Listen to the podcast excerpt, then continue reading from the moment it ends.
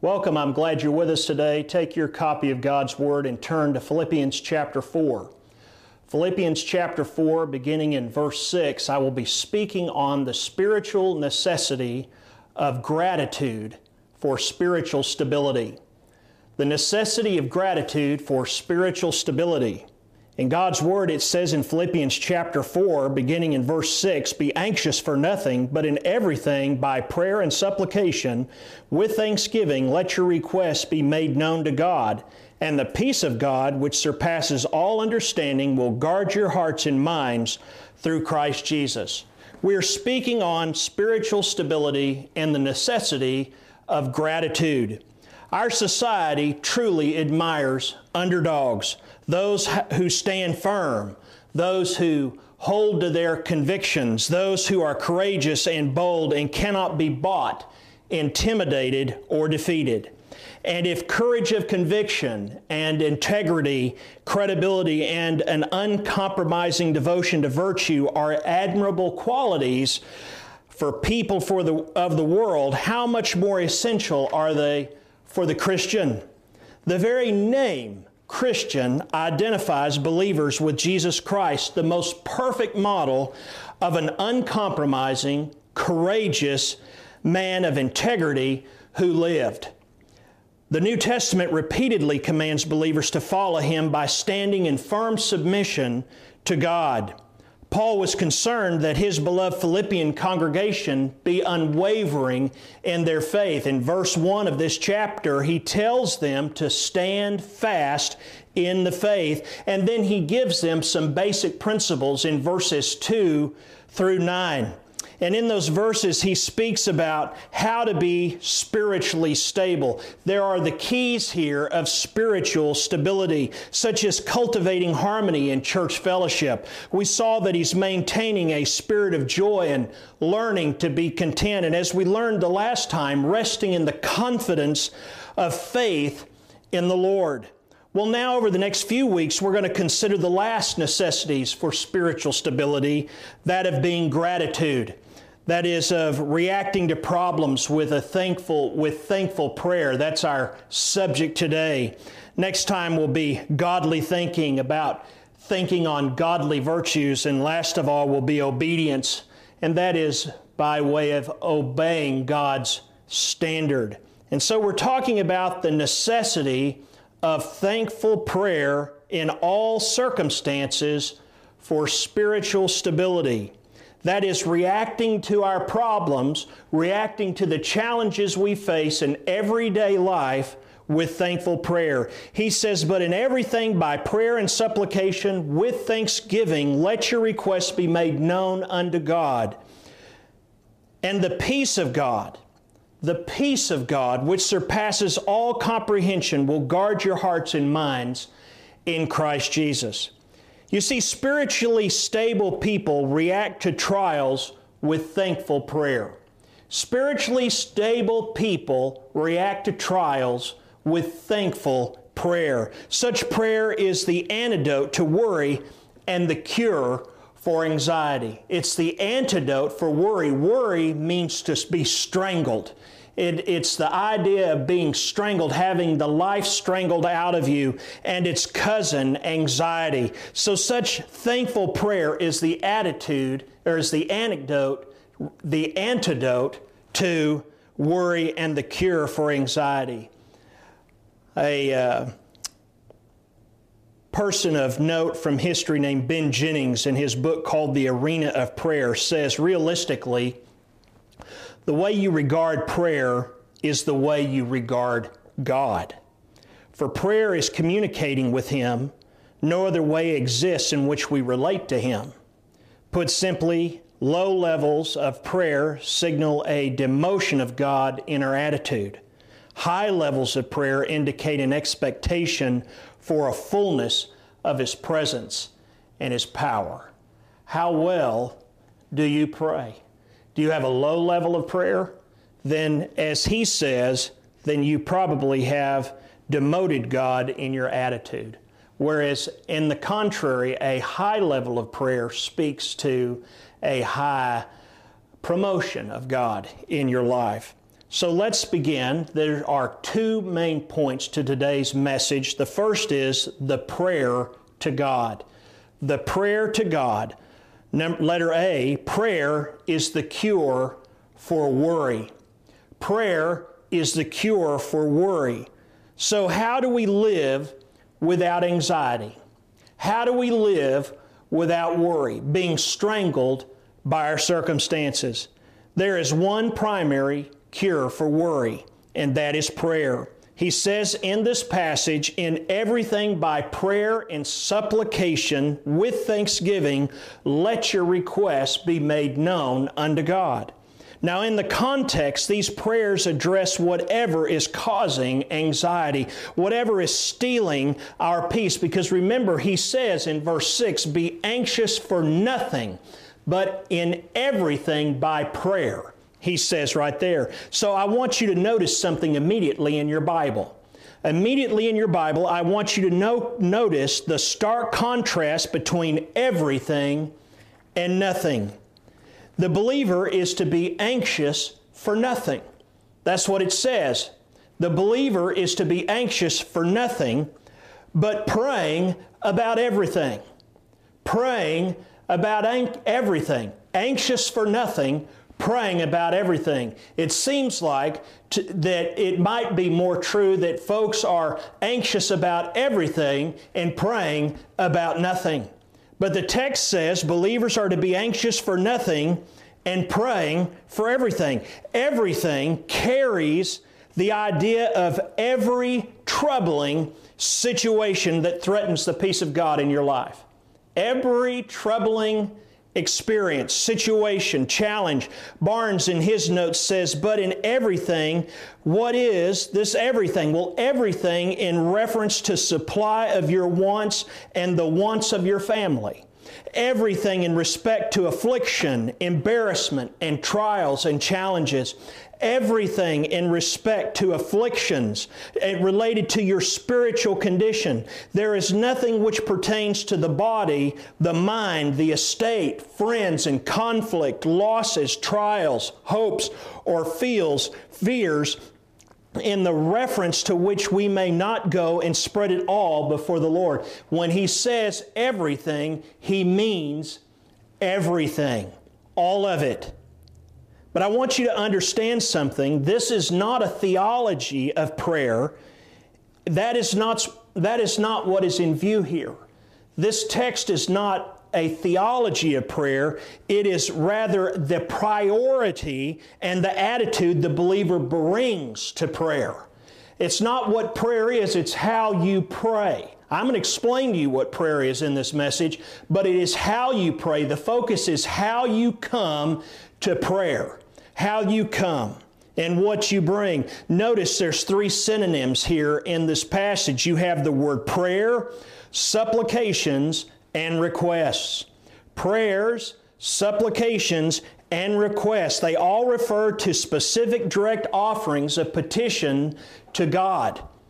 But, the, or rather, the assumption is the text is that believers will cry out to God when they have a need or there is a problem or a challenge that they face, but not with doubting, questioning, or even blaming God. Rather, they come with this word thanksgiving this word thanksgiving. Colossians chapter 4 verse 2 says, "Devote yourselves to prayer, keeping alert in it with an attitude of thanksgiving."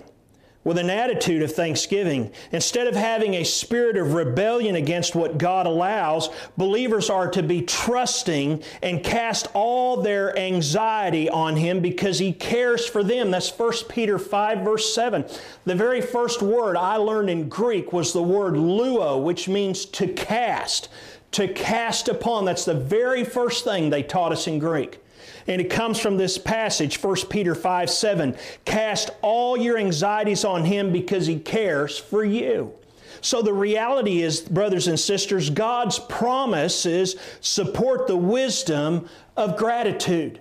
God, God's promises support the wisdom of gratitude. He has promised that no trial believers faith, face will be too difficult for them to handle. That's 1 Corinthians chapter 10 verse 13. He has also promised to use everything that happens to the believers in their lives for ultimate good. That's Romans 8 28. Even suffering leads to being perfected, confirmed, and strengthened and established, as it says in 1 Peter 1, I'm sorry, chapter 5, verse 10. Believers should also be thankful for God's power, for His promises, for the hope of relief from suffering, for the hope of glory, for His mercy, and for His perfecting work in them, as it says in Philippians 1 6, He who began a good work in you is faithful to complete it. But people become worried, they become anxious, they become fearful because they do not trust God's wisdom, His power, and His goodness. This is just a fact of life or they fear God is not wise enough, he's not strong enough, and he's not good enough to prevent the disaster. So perhaps it may be that this sinful doubt is because their knowledge of him is faulty or that sin in their life has crippled their faith. I think that's much more accurate. I think that is much more accurate. It's because their knowledge of Him is faulty. Too many people are relying on secondhand sources as in regards to the knowledge of God when in fact you have the primary source that has been given which is the word of God. That's the primary sources.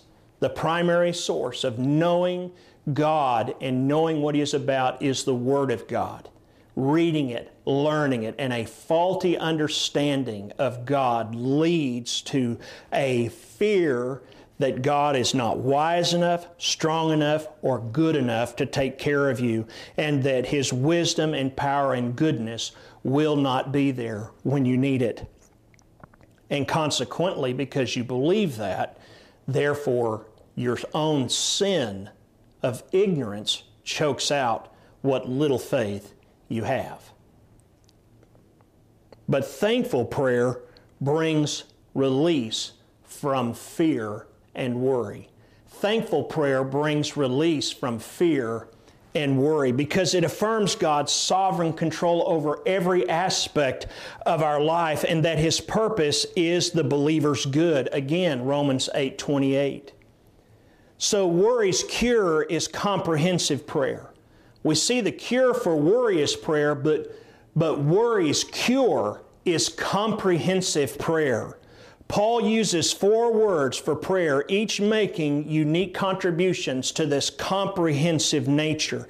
He talks about prayer, supplication, again, thanksgiving, and request. You'll notice the first word, prayer.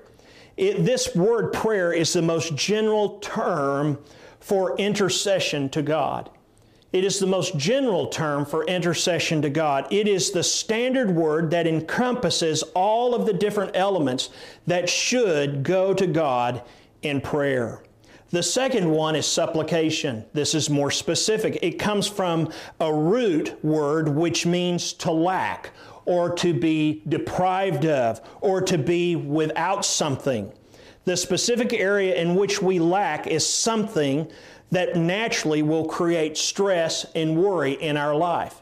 If it's something that we necessarily lack, it will create stress and worry in our life. And instead, we are to bring our concern and our worry about what we are lacking to the Lord. We're to bring that to the Lord. So the very thing that is causing you stress, is causing you anxiety, is causing you worry, you are to bring that to the Lord because you're to be anxious for nothing. Well, then what will happen? Cure. The cure for worry is prayer. You bring it to Him. You lay it out before Him.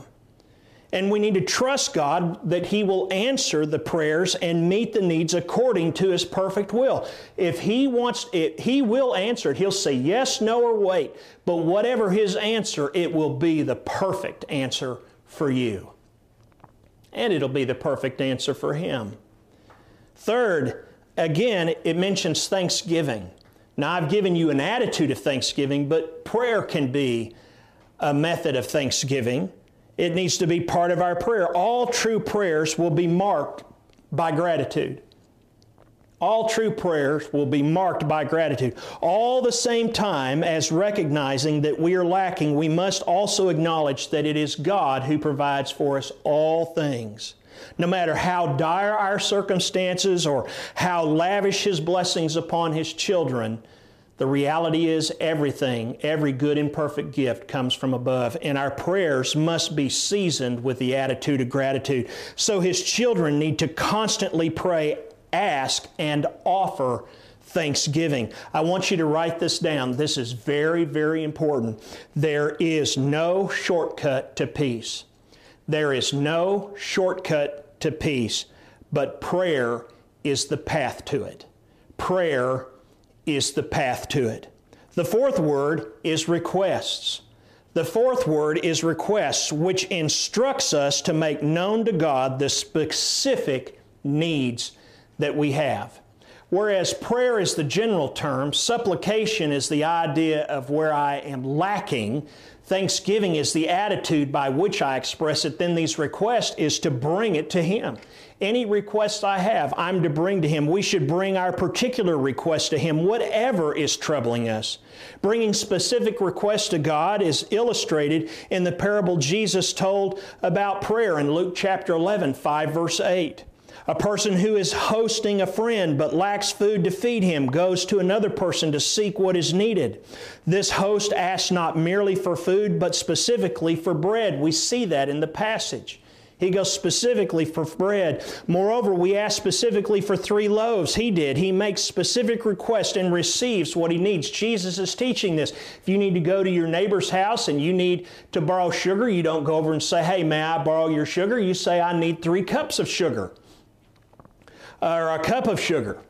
Uh, so it should be that believers bring similar requests to God in prayer. Listen, it is a matter of the smallest things. If you want a detailed answer, you need to bring your prayers in detail before Him. Bring your request before the Lord in detail. There is nothing too small that you're not to speak to Him about. Bring it to Him. It says to do all of it. Be anxious for nothing, but in everything in everything by prayer, thanksgiving, supplications, make your requests known unto God. And so we see the, we see the cure for worry with the prayer to God. And then the second point of the message is he speaks of the peace of God. The peace of God. And so let me first of all give you an explanation of peace. I have three points under this. First is the explanation of peace. Once a sinner has made peace with God, that is, in salvation, having ceased to be God's enemy and become God's child, he can enjoy the peace of God and the inward tranquility of the soul that God provides. Understand the peace of God is a confident trust in His flawless wisdom and infinite power that provides calm amid the storms of life. This is just a truth. This is what marks the genuine believer, one of the many things of spiritual fruit. Isaiah wrote that this supernatural peace is the steadfast of the mind you will keep in perfect peace because he trusts in you. That's Isaiah 26, verse 3. Paul prayed for the Romans that the God of hope would fill them with all joy and peace in believing in Romans 15 13. In his high priestly prayer, or excuse me, his high priestly blessing on Israel, Aaron said, The Lord lift up his countenance on you and give you peace in number 6 26. In Psalm 29, verse 11, David wrote, the Lord will bless his people with peace. Shortly before his death, Jesus promised, Peace I leave with you, my peace I give to you. Not as the world gives, do I give it. Do not let your heart be troubled, nor let it be afraid. That was in John 14 27. But I want you to understand something, and this is just a biblical truth. God's peace is not for everyone. God's peace is not for everyone, however. There is no peace for the wicked. There is no peace for the wicked, says the Lord in Isaiah 48 22, neither with God nor from God. There is no peace for the wicked, says the Lord, neither with God nor from God. Additionally, Paul further defines this supernatural peace as that, notice the text, it says, that which surpasses understanding, that surpasses all comprehension. It transcends human intellectual power, human analysis, human insight, and human understanding. It is superior to human scheming and human devices and human solutions. And since its source is the God whose judgments are unsearchable and whose ways are unfathomable, as it says in Romans 11:33, it is experienced in a transcendent calm that lifts the believer above the most debilitating trial. Have you ever experienced that? Have you ever experienced that? See, it's a supernatural work. It resists any human comprehension. It resists any human comprehension. Truly, the real challenge of the Christian life is not to eliminate every unpleasant circumstance. It is to trust in the good purpose of our God who is infinite, holy, and sovereign. He is powerful in every difficulty. Those who honor Him by trusting Him will experience the blessing of His perfect peace. Letter B, the enjoyment of peace. We've had the explanation of peace. Now let's look at the enjoyment of peace. No matter how your prayer is answered, taking your concern to God in prayer brings His abundant, supernatural peace. See, you may not get the answer you want but you will get the peace that He desires you to have in the midst of it. You may be wanting Him to say yes, and He may say no. He may say, wait, but He will answer always with peace if you'll bring it to Him. That's what this passage means, and that's beyond human comprehension. He'll bring you the peace and the peace of God, which surpasses all comprehension, will guard your hearts and your minds in Christ Jesus, as it says in verse 7. God Himself is called peace in the Bible in Romans 16 20 and Ephesians 2 14. He's called peace. That is, all peace exclusively belongs to Him alone. And therefore, He alone can give peace. No one else can give you this peace much less the peace that surpasses comprehension. Peace is the Greek word irene. It's an inner tranquility of the soul. Now, write this down. It is an inner response of calm. It is an inner response of calm that settles the turbulence of a troubled heart. It is the inner response of calm that settles a turbulent heart, and it is the result of it is the result of casting our burdens on the Lord. And that is to be unstressed and undisturbed, or as Paul says, to know peace that surpasses all comprehension. That is, it exceeds human comprehension or explanation. We just can't explain it. We just know we have it. And it is a glorious thing. One person says, a man named Motyer, explains what Paul means here. Our lives will be touched with a mark of the supernatural, something that passes all understanding. The meaning here is not of something mysterious or incomprehensible in its own right, but of something which man cannot explain or explain away, something which runs beyond the range of human comprehension. That's the peace, that's the enjoyment of peace that will be yours. There is no explanation for this peace except that God provides it. It's that God provides it. It is a supernatural peace that is unnatural, flooding the heart and drowning out worry. It drowns out the worry because it floods your heart. And when a believer prays, God may not change their circumstances, but God always changes their heart. When the believer prays, God may not change their circumstances, but He always changes their heart. So we have the explanation of peace, the enjoyment of peace. Now let's talk about the experience of peace. The experience of peace, where the water hits the wheel. Here is where the rubber hits the road. Notice the word guard. Paul explains this peace will guard the heart and the mind.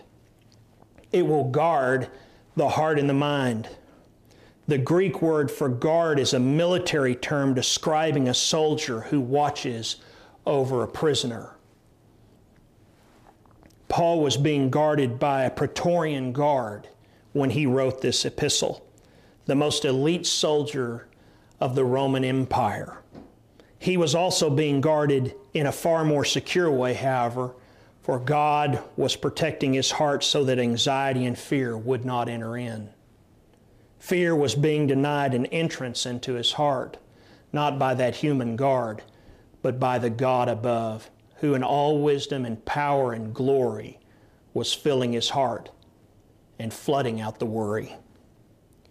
When preceded by prayer, the peace of God is always standing watch like a sentry. That's what this text says. Your hearts and your minds in Christ Jesus. It's guarding your heart and your mind, standing there as a soldier. Paul uses the phrase heart and minds. It's not in, intended here to imply some kind of distinction between the two. This is not a basis to build a theology or a doctrine upon the essence of a man. It's speaking of comprehension. He's making a comprehensive reference to the believer's inner person, his heart and his mind. That is, his entire person is being fortified against the attack of worry or anxiety so that it cannot crack the divine, the divine defense that's being offered. It cannot do it. The Christian who prays dependently is guarded against the enemy of worry. You have to pray dependently upon the God above. And then it says, in Christ alone. In Christ alone. Paul specifies that this inner peace is found in Christ Jesus it is found in Christ Jesus. And the result is this supernatural peace of Christ is all sufficient even in the most turbulent storms of life. Remember, Jesus had promised in John 14 27, He said, Peace I leave with you, my peace I give to you. Not as the world gives, do I give to you. Do not let your heart be troubled, nor be fearful. This peace comes not from this world or anything in it. Instead, it comes down from above, like a surging river into a troubled heart, and such peace is found exclusively in Christ Jesus. Period.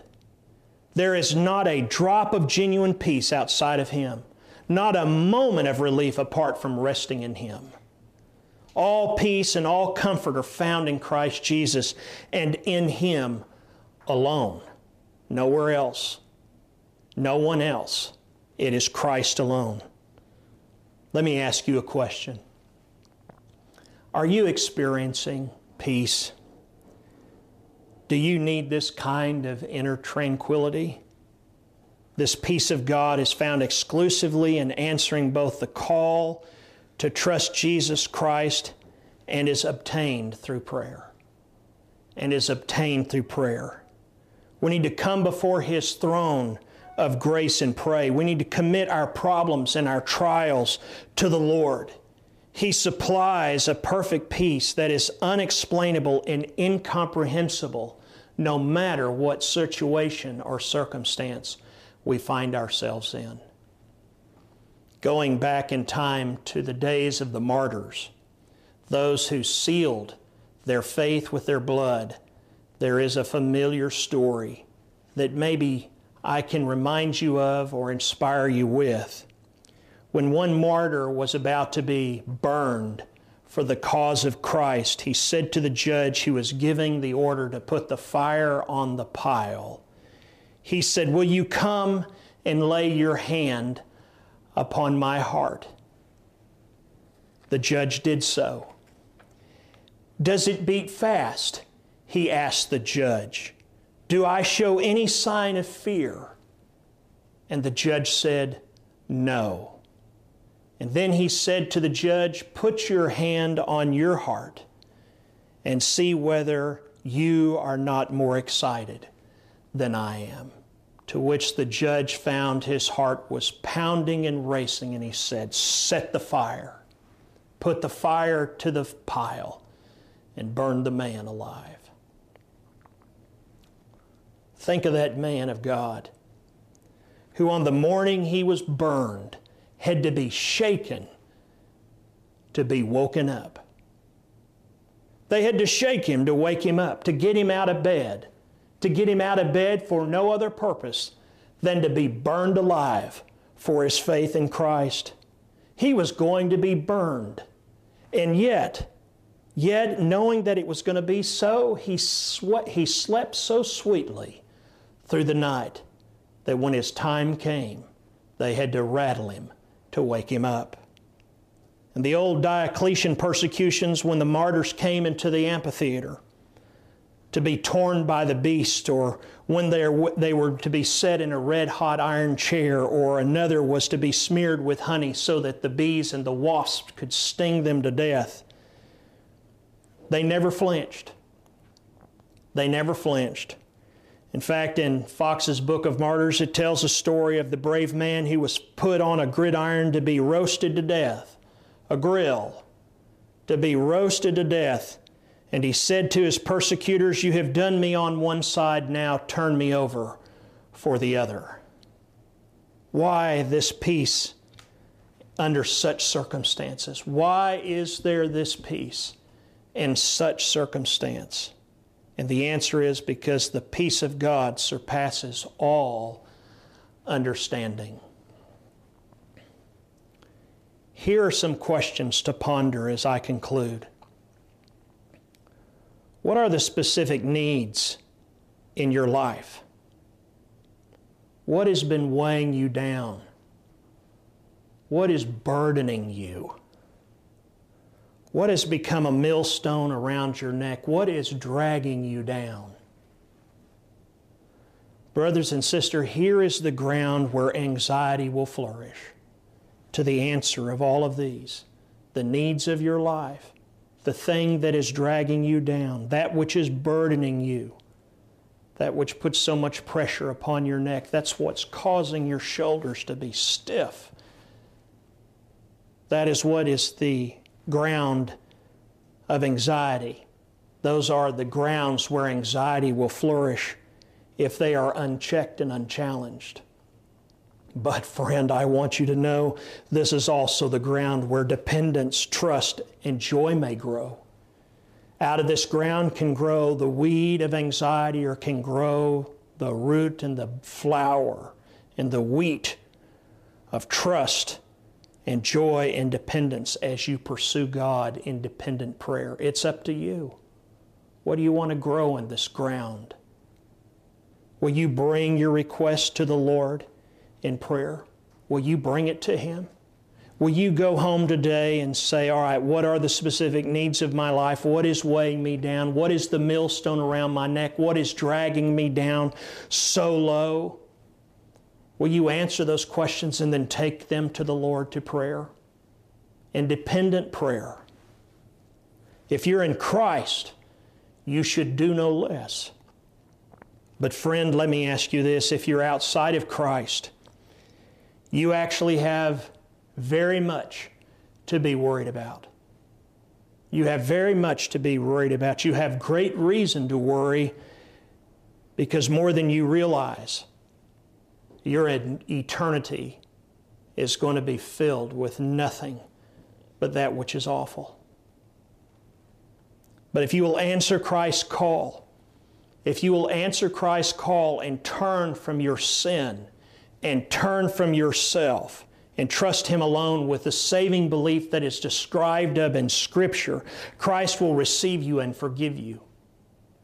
That is the gospel call. And you will become the recipient of Christ's abiding peace, which is experienced only in life with Christ and is elusive when sought anywhere else and in anything else. I want to close with a story of an African pastor. An African pastor who had made peace with God. He is a man who served God as a missionary to his own people, a pastor to his own people. He was a man of dependent prayer, a man who experienced surpassing peace, peace that surpassed his own comprehension. He was a man who all we have left of him is his quote of what he said For you see, he sealed his faith with his blood as well. He was a martyr.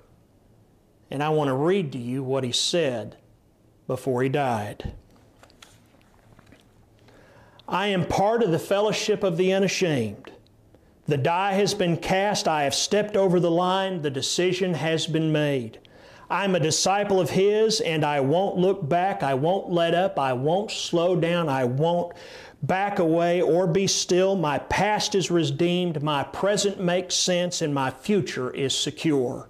I'm done and finished with low living, sight walking, small planning, smooth knees, colorless dream, tame vision, mundane talking, cheap living, and dwarfed goals. I no longer need preeminence prosperity, position, promotion, plaudits, or popularity. I don't have to be right or first or tops or recognized or praised or rewarded. I live by faith, lean on His presence, walk in His patience, lift by prayer, and labor in the Holy Spirit's power. My face is set, my gait is fast.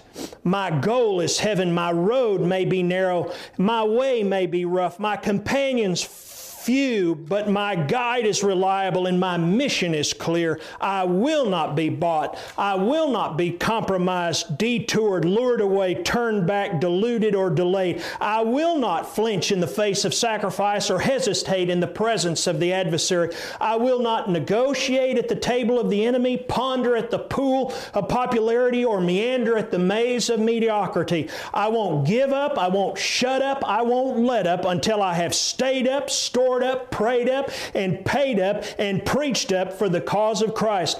I am a disciple of Jesus. I must give until I drop, preach until all know, work until He comes, and when He does come for His own, He'll have no problem recognizing me, for all my colors will be clear. My friend, is that your testimony of the peace that you have from God that comes from prayer that is, grati- that is full of gratitude. For you see, he had the peace that passes all understanding because he had the attitude of gratitude. He was a man who was spiritually stable. Let's pray. Father, thank you for the Word of God. We thank you for your grace and your mercy. We thank you for the peace that you promise us. That you, in this passage, we're to bring our prayers, our supplications, our thanksgiving and requests to us, to you, and you promise that in those prayers, you will take away our anxiety so that when it says be anxious for nothing, we will be anxious for nothing. We've brought it all to you. You tell us to come with the attitude of gratitude in prayer.